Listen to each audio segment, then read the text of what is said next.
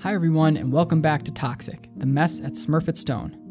My name is Kyle Pucko, your narrator for this podcast. Today we talk with David Schmetterling and John DeArment. David is the Fisheries Research Coordinator for Montana Fish, Wildlife, and Parks, and John, who we've met before, is the Science Director for the Clark Fork Coalition. In today's episode, we take a look at the Fish Consumption Advisory that was issued in December of 2020, and we talk about how that came to be, what information is in that advisory, and what we as a community can do about it. Enjoy the episode. Here we are, David and John. Welcome to Pintler Group HQ for episode four of Toxic, the Mess at Smurfit Stone. Thank you so much for joining us. Thanks for having us. Yeah. Yeah, likewise. Glad to be here. Thanks for having us. And, and thanks to David from FWP for joining us today. Yeah, excellent. So, David, um, in the intro, we you know went through sort of your, your job title and uh, who you are. But if you could, for our listeners, just introduce uh, Fish and Wildlife. What what, what brings you what, what brings you to uh, to the shop today? Yeah, so I, am the research coordinator for um, the Fisheries Division of Montana Fish, Wildlife, and Parks. Montana Fish, Wildlife, and Parks is the state fish and game agency. We're the stewards of Montana's fish and wildlife resources for the residents of Montana and for future generations. So it's our role to ensure that um, fish are, are healthy. We have um, vibrant uh, fisheries, um, you know, that people can use and uh, and you know our native species are conserved. Um, we care for the you know the we steward the resources of of Montana, and um, as my role um, as as research coordinator, I work on a variety of projects around the state. Some of those are Superfund sites, um, and depending on the project, I've I've, uh, I've worked on study plans or the development of research projects to understand the effects that those Superfund sites might have on fisheries or aquatic um, organisms. And uh, in the case of uh, Smurfit Stone Container, um, got involved with it in around 2012, I would say, um, because we had concern about um, decisions that were being made at the time about the health um, of the river and in, in specifically, we were concerned at the time that there were data being used that wasn't appropriate. Um, so what what was happening around that time is people were using data that we had on on fish in the river um, that was developed for consumption advisories or just some routine screening, but it didn't really reflect the operation of the mill and the contaminants that would be present um, you know, from effluent from a pulp and paper, you know, mill or that industry in general. Also, the data that were being used were pretty old at the time um, and didn't reflect the current composition of fish in the river and what anglers targeted. Specifically, when you know data that we had from the 80s and 90s that people were referencing didn't include northern pike because they weren't um, a component of that river. The thing with northern pike, they were illegally introduced into western Montana. Um, they're a very popular sport fish. You know, they get really big. They eat a lot of fish. They've got a lot of teeth. Uh, they fight hard. Um, they get really big, like I said, and they're also a great um, fish for eating. So as a result, you know, they get moved around because anglers want that opportunity. They're not native anywhere in western Montana, not in the whole Columbia River drainage. Um, we found that they were illegally introduced into the Clearwater chain of lakes upstream um, of Missoula, and then over a series of events, they became established in the river. So it wasn't until the 19, late 1990s that they really became um, a popular sport fish in the river or even a component of that fishery. So the data from the 80s and 90s about fish consumption and contaminants in the river didn't include northern pike.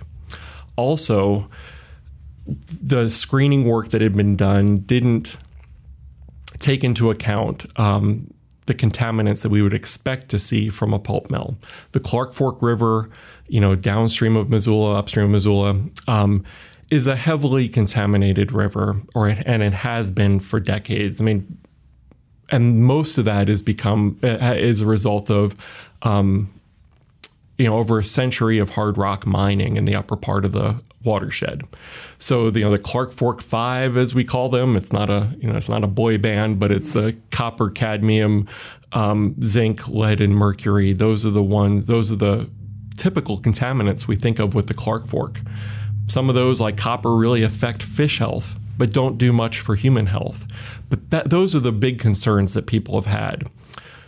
But the pulping and paper industry um, has a whole different suite of contaminants that people have known about for decades. Um, you know, it really became um, obvious in this country in the 80s and the 90s uh, that not just from you know the bleaching process, but just from the operations of, of pulp mills in this country and also in Europe, um, that we're seeing a lot of effects on fish health, the environment, and and as it relates to human health. Yeah. And, and we're here obviously today to talk about this fish advisory uh, yeah. that that that was issued, um, and we talked a little bit in episodes uh, one through three about you know fish consumption in this stretch of the Clark Fork River. And the reason we're here today is because there's been an update late last year, um, kind of during, as, as Karen from the Clark Fork Coalition put it, during kind of the holiday cheer, which may have been missed. There was this announcement about an update to this advisory. And John, I don't know if maybe you want to uh, update folks on what that advisory was all about and sort of what what that said and how it was different than before. Yeah, and, and I'm happy to dive into that and let David chime in here to correct me with any of the specific details that I might miss because it's coming from his agency and, and he and his colleague Trevor Selch are really the leaders behind that. But um, yeah, there was a partial fish, fish, fish, excuse me, consumption advisory for the Clark Fork River based on some of the data that David talked about earlier that was collected uh, back in 2013. Um, this concern about fish consumption from the Clark Fork has been around for a long time. And we know that sites like Smurfit Stone have the potential to release toxic substances, particularly dioxin and a related series of compounds known as furans, um, into our rivers. Um, the bleaching process, in particular, when a company like Smurfit would take the, the wood fiber and bleach it to make white paper, chemically that can release these chemicals, dioxins and furans, create them, and, and, and they can work their way into the environment. And in the case of Smurfit, we feared that they could have made their way into the Clark Fork, as they often do from facilities like this. Um, and people were clamoring for a long time for an investigation of that. You know, if we if we know these things existed at the mill site, if we know there are pathways from the mill into the river, well, it sort of stands to reason that these chemicals might have weighed, made their way into the fishery. And for those of us who, who like to catch and keep some fish once in a while, into us. So let's look into that. But there was a lot of resistance from the EPA and from the responsible parties, the, the corporate entities that once owned or operated the site and that signed something known as an administrative order on consent we call it the AOC for short because that's kind of a mouthful, but it's basically this agreement that says, hey, yeah, we get it. There's a problem out there. There's a potential for a problem. We agree to come to the table, sign this legally binding document, acknowledge the potential problems, and to pay for an investigation. And many of us tracking the project thought, okay, well, that should naturally include an investigation of the fishery because that's a, you know, that's a potential pathway into into human beings. But it didn't happen, and so it really to their credit, it took David and Trevor here going out there and beating the drum and putting together their own budget, budget, cobbling it together to conduct a preliminary screening back in 2013, basically over the opposition of the responsible parties and the EPA, I'm afraid, to get this initial data. And they did it knowing, even at the time, like this isn't going to be the definitive investigation. It's just a quick and dirty look is this something we need to look at further? And again, David can correct me if I'm wrong here, but I think, as I understand it, they were a little shocked by the results. They weren't really expecting to find much. But they did find some dioxins and furans in fish enough to, to implement a partial fish consumption advisory for a limited part of the Clark Fork, um, not telling people not to eat any of the fish, but limiting it to a certain number of meals and so forth. So we all thought, well, great. Now we've got an answer. There's a problem. So surely now in 2014, we'll see a follow up study because that's like, how could you not do that? But 2014 goes by, 2015, 2016, 2017, Nothing happens. It's not until 2018 that enough clamoring from the public, from groups like ours, from the community advisory group out there, from FWP, from the state, from the Confederated Salish and Kootenai tribes, all of which are involved in tracking this project, kind of complained loud and long enough that finally they said, oh, the EPA and the PRC, PRP said, okay, we'll go back in 2018 and we'll conduct a study. And then there were some problems even with that, and it took a, a subsequent effort in 2019 to kind of get us to a place where we thought, okay, the state, with David's help and the PRPs and the EPA, have collected enough data to take a reasonable next look at this problem. Got the data back in about mid 2020. Finally, from the lab, it takes a while to do the analysis. And again, the results were much worse, really, I think, than anybody thought we would find. And at that point, then FWP, in consultation with a couple other state agencies, the Department of, of Environmental Quality and the Department of Public Health and Human Services, who form a three agency fish consumption advisory team, reviewed the data and decided, based on thresholds for consumption of fish contaminated with dioxins and furans, that the prudent thing to do was to issue a total ban on all fish and all species for about 148 miles between the confluence, um, the, the, Clark Forks confluence with the Bitterroots eh, at the upper end and the Flathead River downstream. Um, they have data specifically for rainbow trout and for northern pike. For the others, though, there is no data, and I think in a commendable in a commendable exercise in erring on the side of judgment, they decided to kind of view the other fish as dirty until proven clean and say, look, if you can't eat the pike and you can't eat the rainbows, well, you better not eat the cutthroat or the brown trout or the whitefish or anything else. Because every time we look, we get information that was worse than the last time we looked. Let's just say, okay, don't eat anything for now. And again, expecting there to be a follow up study. But of course, now we've got 2013 data, pretty bad, 2018 19 data, even worse. Now, of course, we'll have the big study that says, okay, let's really get to the bottom of this. But it's probably not going to be a surprise when I say it out loud. That's not where we are. That's not what's happening. There are no further plans from the PRPs or the EPA to do any further investigation of where these contaminants came historically, where they might be coming from at the moment.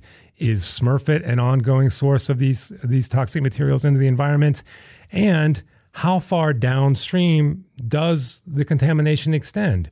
What FWP found was that the highest concentrations of dioxins and furans in fish were in the vicinity of this former Smurfit site, site and particularly downstream at its its most downstream monitoring site at St. Regis. That's as far as the study went. So, does it continue further downstream than that? We don't know, but we think that's really a critical piece of information, at least to kind of define the downstream end of the problem. Does it extend down below the confluence of the Flathead? Are there issues in the lakes that are downstream on the Clark Fork? Right now, we just don't know, and there's there are no plans to kind of answer that question for us. Yeah, that is truly scary stuff when you think about the concentration being higher in that stretch of river right around the the Smurfit Stone site well, yeah, actually, the concentrations are increase as you go downstream from the stone container site, which makes sense given that you know these um, you know the releases occurred over decades from the mill, and water goes downstream, and uh, and you know even though these contaminants that we're talking about, dioxins, fur- furans, coplanar PCBs, they don't really get they're hydrophobic. They don't really get bound up in the water itself, but they do get carried along with um, organisms, detritus, fish. Mm-hmm. So you know d- the downstream, as you know, as you look downstream, especially owing to the fact that the mill hasn't been operated in over a decade now, and we expect to see um, those contaminants downstream, and we did. Yeah, you might hear people say, and maybe you do. Maybe this is just me wondering this out loud, but. Um, oh, well, the mill's been closed for so long. That's tragic that this happened many years ago, that they were dumping toxic chemicals into the river, but it's closed now, so we don't have anything to worry about. What what what say you to that, David? Yeah, uh, no, that, that that's a good question. I mean, the mill has been closed for a decade. They haven't and even prior to that, they stopped the bleaching process and they stopped some of the most harmful chemicals or effluent that was being discharged from the site a long time ago. But these chemicals, these compounds are really persistent in the environment. They stay around for hundreds, thousands of years. And even at very low concentrations, these are very toxic compounds to people. Um, so it's not, yeah, yes, things are cleaner now than they were probably. Uh, from dilution, from sediment transport, from the transport of material downstream, but you can't really get rid of these they stay in the environment. They just kind of move through the um, trophic levels, you know, just through the food chain, but they don't go anywhere. And we went out there uh, last last spring, and it certainly doesn't seem like the mess is cleaned up by any means. There's these pools, and they had sort of this weird smell, and without taking samples of this water, you could just tell something was off here. Um, and, and so when you are testing the fish, how does that look? And can you help our listeners understand the concept of bioaccumulation and and how that yeah. how that might impact the fish that they eat or uh, yeah this this advisory yeah. itself? Yeah. So yeah, if you were to go out to the site right now, you wouldn't see a clean beautiful riparian area. And you know, I think that's the potential for that site. It's a historically a cottonwood gallery, it's floodplain, but what you'd see out there are these berms or small dams these big areas that are seasonally inundated from rainwater or groundwater. You know, so as the river rises, the ponds, you know, fill up with water. You'll see big landfill or dumps, um, and you'll see them covered with noxious weeds. It's far from what you would think of as a clean site. It still has a smell out there. Um, I'm not totally sure what the smell is. I've heard it's, I mean, I, I know what it is. My first job with Fish, Wildlife, and Parks in 1995, I was the creel clerk and part of the, for the Clark Fork. And uh, I would fly over the river um, several times a week. And when I come by the mill, I mean, it, the smell was so strong, it was, uh, it, it would get me phys- physically nauseous. Um, all pulp mills share that smell, or paper mills share that smell, and that's one of the reasons um, why they're not a great uh, neighbor. And um, you know, in Missoula in the '90s, Missoula smelled like that. Um, and I'll, I'll get back to that when we talk about air, if we talk about aerial deposition. But I'm getting a little far afield now. Um, but yeah, if you were to look at the site, it doesn't look like a, a clean, beautiful riparian area. Uh, in terms of fish and how it, how these toxins accumulate in fish, um, it varies by the fish age and what they eat. So younger fish just don't have the amount of time to accumulate toxins from their food. Okay, um, and then fish like northern pike, they eat other fish. So what they're doing is eating like the whole food history of the fish that they eat. And we call that bioaccumulation. So if you start off with the water, which I said these compounds are hydrophobic. So if you just do water samples, you're probably not going to detect these. You might detect heavy metals or things like that, but you're not going to detect dioxins, furans, and PCBs. Um, if you go to another level of, uh, of, of sampling and you sample the benthic invertebrates, the, the, insects that live on the bottom of the streams, they will accumulate stuff that's in the water and stuff that's um, you know, break down or other organic matter and eat that, and they'll accumulate what was in there. So they're a little better. And then you go up another stage, and you might have fish that just eat insects. Um, and then if you know, then if you study what's in the tissue of fish that eat fish, that eat insects, that eat detritus, that you know that live in the water, you get a much fuller picture of what's going on, and that's what northern pike provide more so than other fish, and that's why in 2012, early 2013, we were really concerned about the data and the interpretation of data that was being used because northern pike weren't part of that fish community in the 80s and early 90s when sampling had been conducted also the, the compounds like dioxins, furans, coplanar PCBs were never sampled for here. And those are the ones that we associate with pulping and paper mills across the country.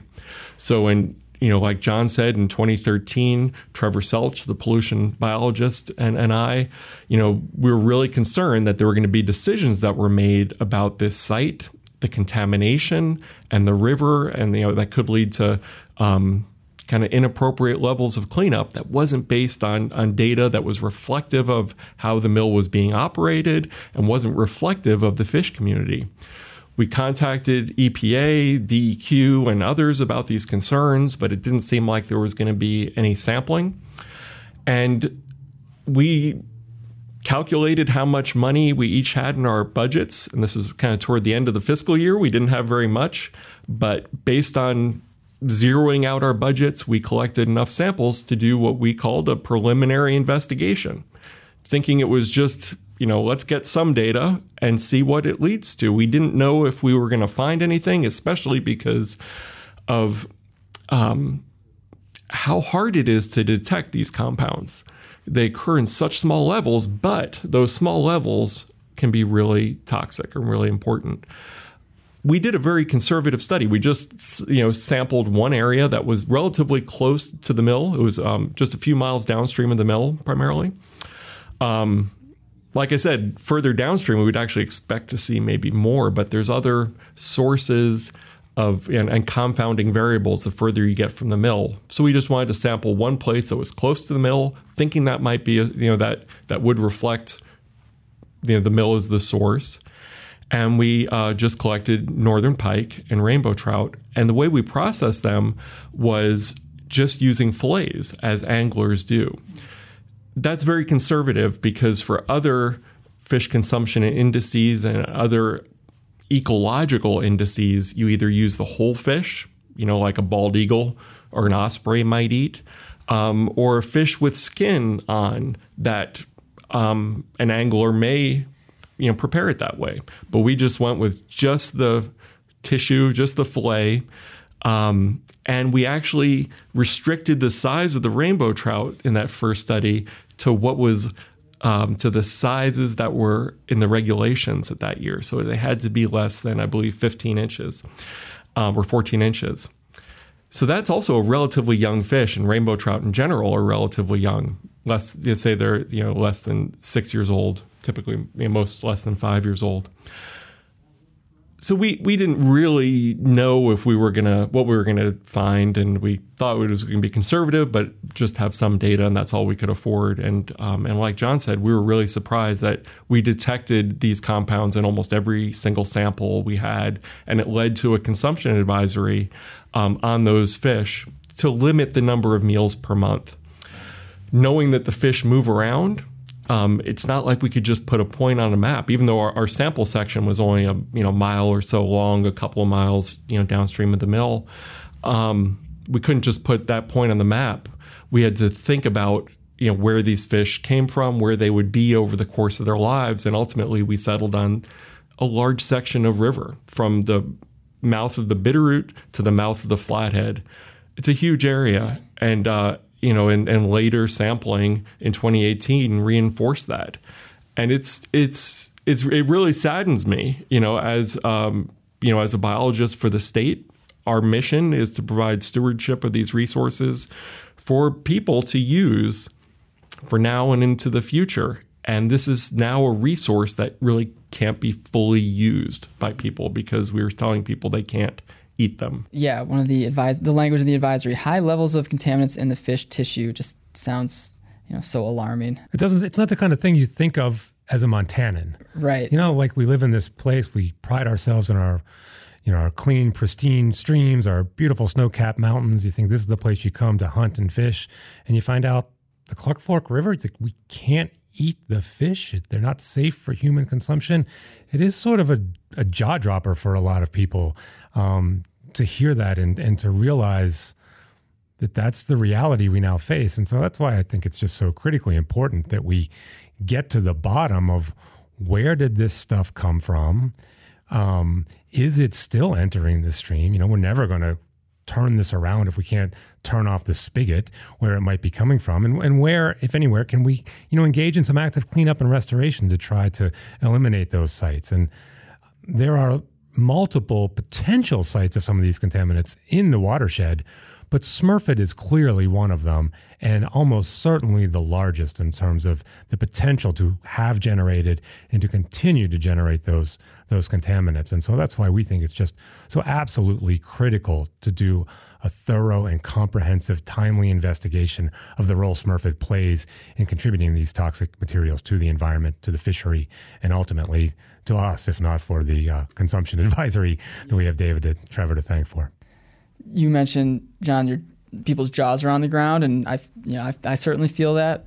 Um, and you also mentioned, okay, now that this study has come out, this advisory is issued, now of course, now things will happen, and now the EPA will sort of jump to jump to their feet. But can you help our listeners understand the Venn diagram that exists between FWP, Clark Fork Coalition, and the EPA, and you know perhaps why there isn't a third person here today talking or a fourth person here today talking from the EPA, and uh, can you help us? Can you help take that visualization like where's their crossover where's their friction what what's going on here why isn't that happening um, yeah, sure. I can try to walk through that. It is a little bit of a uh, complicated okay, Venn yeah. diagram. Maybe you can answer it together. yeah, yeah. together. But um, so the EPA is the lead agency in this investigation, and as I mentioned, there are a number of companies that, through Superfund law, are on the hook out there as potential potentially responsible parties, or the PRPs we call them and they signed an agreement called an administrative order on consent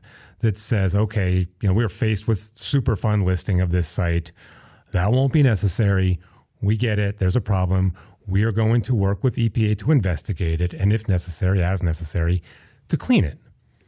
So EPA is the lead agency running that investigation. And it's in a, a stage right now called the remedial investigation, which is kind of this background investigation what's the story out there? What's going on? It informs some risk assessment models, both for human health and the environment, that kind of help inform the process as to what all the data that are collected actually mean in terms of well risk to human health and the environment like the name suggests eventually that'll that'll lead in the next couple of years we hope to something called the feasibility study where the EPA and the responsible parties will say okay here's what we know do we need to do a cleanup? If so, where do we need to do it and how would we do it? So that's the EPA's role. The Department of Environmental Quality is a partner agency and help lead that. They're the kind of second in command, if you will, after the EPA. So they're all working together on this study. And then related to that, then, are what are known as the trustees. And that is the state of Montana, which um, I guess is directly represented by the Natural Resource Damage Program. It's part of the Montana Department of Justice. And the other major trustee that we work with a lot is the Confederated Salish Kootenai Tribe. And so essentially, those are the, the organizations that hold the natural resource out there in trust. So in some sense, you know, all the people of the United States and of Montana have a stake in the water, in the groundwater, in the land that are impacted by Smurfit. But we can't all show up at the meetings with the lawyers. And so the Natural Resource Damage Program has people who do that and they advocate on behalf of the state and the people of Montana for that resource. Representatives from the Salish and Kootenai tribe do the same. It's part of their you know the, the um, land and waters that they have treaty rights for. They have fishing rights to the Clark Fork. They're very interested in this fish consumption advisory because right now it's essentially denying them those historic fishing rights to the river. And so they're at the table as the trustee. And then David can correct me if I'm wrong here, but there are a number of other state organizations, especially FWP, who are assisting the Natural Resource Damage Program from the state side of things because they bring the fisheries expertise, the wildlife expertise to the table to help their colleagues at the Natural Resource Damage Program. So, at a kind of agency level, there's that going on. And then there's also the Community Advisory Group, which is a bunch of citizens, agency folks like David, and NGO folks like me who come together once a month. It's the first Thursday of every month. We just had one last night to meet and talk about the site. The EPA often comes to those meetings, as does the DEQ. We have presentations and conversations about the site. It's a chance for everybody to ask questions, get updates. And you know, you asked about where we all where all where all this comes together. It, it's mostly at those community advisory group or CAG meetings where that happens. Um, and you know, I think that it's a pretty effective group, really. Um, EPA and comes very regularly. They're pretty open. They're um, they ask a lot of questions. They give a lot of good presentations. We're actually very happy about that process. Part of the process, the communication, I think, is really really good. And you know, the the work that the CAG and other groups like mine and FWP have done to ask and clamor for more collaboration and more participation from the EPA has worked. They're they're doing a nice job on the communication we have bigger concerns about what it is they are communicating, the studies that inform that communication, the pace that it's happening. But you know, we're getting pretty good uh, responsiveness and cooperation from the EPA at that at those CAG meetings, um, and um, that I would say is you know is where it really does come together, where there's sort of this community of people, if you will, getting together at least on one a monthly basis, once a month to talk about it. And then the EPA also coordinates a quarterly update meeting to a kind of a broader agency or a broader audience of uh, of partners, and and some of those the PRP show up to, or the representatives, kind of a, a, a more diverse stakeholder group, uh, state and nationwide attends those. If people want to get involved in the in the uh, in the CAG, how would they how would they do that? Yeah, that's that's a great way for people who are interested in this project to both become more informed and also to kind of help make a difference if they see it the way we do and want to clamor for more action and, more thorough um, studies. The CAG meetings are, as I said, the first Thursday of every month from six to seven thirty. Um, right now, they're being held by Zoom, so they're super easy to attend um, when we go back, hopefully soon, to a post COVID existence, whatever that looks like. We'll start having them again in person, and they're held in Frenchtown at the Frenchtown Volunteer Fire uh, Department. Um, you can find out more about that by just Googling Frenchtown Community Advisory Group, or you can go to the Clark Fork Coalition's website or uh, shoot me an email at john at clarkfork.com, rather, and I uh, be happy to point you in the right direction. But we'd uh, love greater participation from your listeners. Cool. Yeah, maybe we can include those links too in our uh, description today. Yeah. Um, what haven't I asked about? Yeah, the, yeah, the, good, good question. Yeah, a couple of things. Um, when we try- anybody that lives in Missoula during forest fire season understands that uh, you know, the things settle in this valley in, mm-hmm. uh, in a real way. You know, if I could, you know, following yeah, please, up on, yeah. on David's yeah. points about what's going on upstream of Missoula and the successes we've seen up there, you know, he's absolutely right. We've made tremendous progress from Butte and the remediation and restoration, restoration going on there to the cleanup of the upper Clark Fork through the Deer Lodge Valley down to Milltown, the removal of the dam, the removal of all the waste that were behind the dam, the new confluence restored between the Blackfoot and the Clark Fork rivers a recreation renaissance in, in downtown Missoula. You know, if you talk to people even in their 40s who grew up in Missoula, you know, the idea of tubing the Clark Fork River back when they were kids, it just was unthinkable.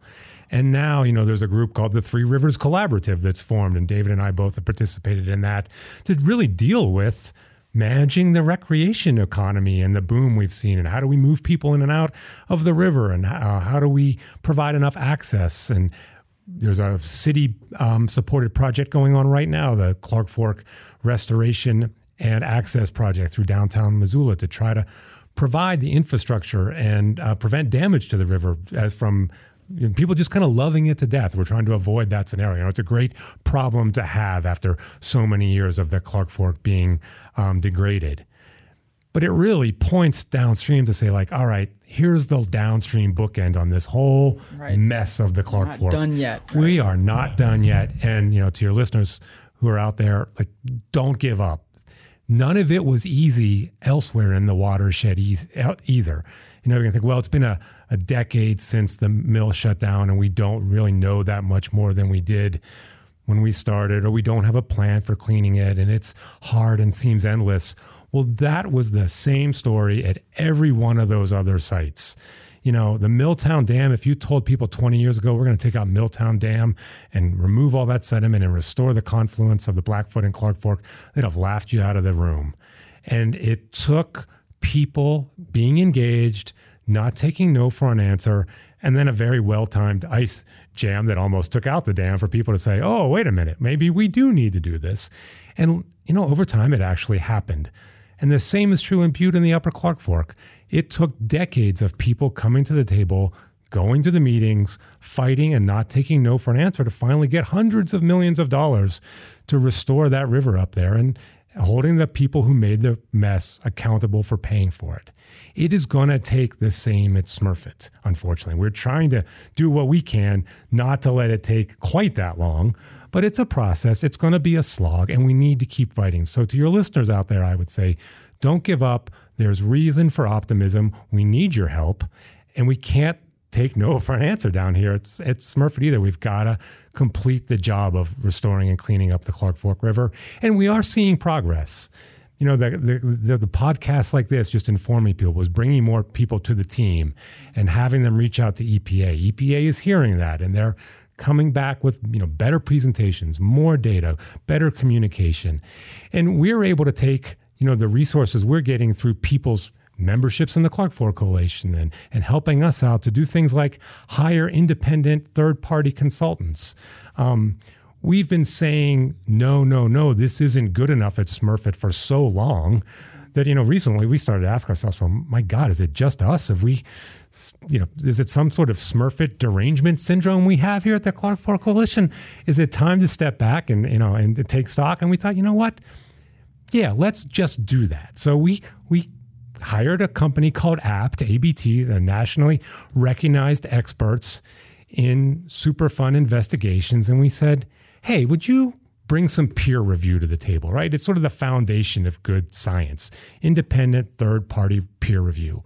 Would you provide that to where we are so far in the process, and specifically to the human health and the ecological risk assessment models? Hire them to do that in partnership with Missoula County and I'm happy to report they said, you know what, Clark Fork Coalition, it's not just you.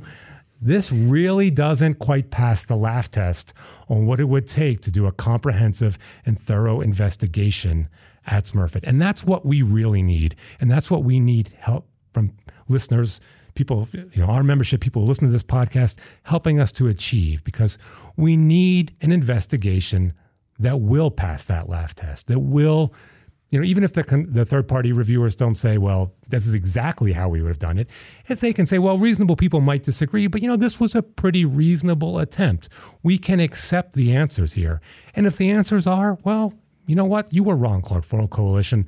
Smurfit's not a problem. Well, that might be the best answer we can get. I'm not optimistic that's the one we would get, but fine. Let the chips fall where they may. But we need that kind of credibility in the science behind this, and we're just not getting it yet. But it's we're getting there. We're making progress, and I think we will get there. And I think eventually we'll see that Smurfit becomes the next Milltown, the next Upper Clark Fork. We'll have that success. We'll get the information we need, and we'll see a, re- a reasonable remediation and restoration of that site, some redevelopment down the line, and turning it back into an asset for the community. In the meantime, though, you know, there are a number of really multi billion dollar corporations that profited for almost 60 years out there. The bill is due. They need to step up and do the right thing for the people of Montana, for the people of Frenchtown. You know, time and time again in our history, we've seen the big corporations come, extract what they need, and leave us holding the bag and the mess. Never again. And we're not going to let that happen to Smurfit. So I say to people who are listening to the podcast, thank you for your help maintain the optimistic spirit, keep helping, keep fighting, and we'll get there. I love it, John. That is a excellent exclamation point uh, on on this on this episode. Um, David, for folks that have more questions that want to learn more and, and get in touch with uh, FWP or you know want to want to help your efforts, uh, how how can they get in touch with you? Where can they find more information about the work you're doing? Uh, that's a good question. Actually, we're not really doing any work. that's kind of the part of the problem. um, you know, people can, uh, um, well, people can always find out information on the Clark Fork or any other water body in Montana by going to Google FishMT, and that's our um, that's our publicly accessible. You know, it's our it's our web app for all of our fisheries information. Um, you can find you know up to date fish consumption advisories on any water body. You can find um, uh, all you know all of our data is public and we share it and um, you can you can go there first and contact me um, cool fish yeah. mt we'll put your yeah, contact yeah, info in the description and yeah that's excellent john same question your way folks have more questions uh, want to get involved i know we talked about the, the cag out in frenchtown um, talked about writing some letters to the EPA. We've got uh, we've got a, a, site there that we can direct people to. But any anywhere else you'd point them? Yeah, um, the first place I would point them is to the Clark Fork Coalition's website. If you just Google Clark Fork Coalition Smurfit, you'll be taken to our Smurfit webpage. Uh, lots of good information on there. You can find a lot of the major uh, project documents or links to them, to comments we have submitted, to the third party review I mentioned. That report is on there, to newspaper and news articles and stories about Smurfits. Um, and um, a fact sheet on just kind of the basics. It's just a good place, I think, to start, if I do say so myself as the Clark Fork Coalition, but um, it's definitely a priority for us. So we maintain that um, very up in a very up to date fashion. And then the other place is the Community Advisory Group maintains a website. There's lots of good information on there as well. And then the EPA has a website about the site. Um, all of the major project documents are on there. Um, you can find out uh, just about anything you want to know big studies down to like right now they're doing um, berm inspections out there. There's a four mile berm that protects the site from the Clark Fork River. Some concerns about the impacts of you know high water on that. So depending on on the flows in the Clark Fork, EPA is out there on a monthly, weekly, or even daily basis checking that out. They post those reports there in the spring if people are concerned about what high water might be doing out there. It's a great place to look to. Excellent. Gentlemen, thank you so much for your time. This has been really informative. Excellent info for folks to continue to research and mostly be aware be aware of and uh, dig in and don't eat the fish for now, but get involved in this cleanup effort. So thank you very much.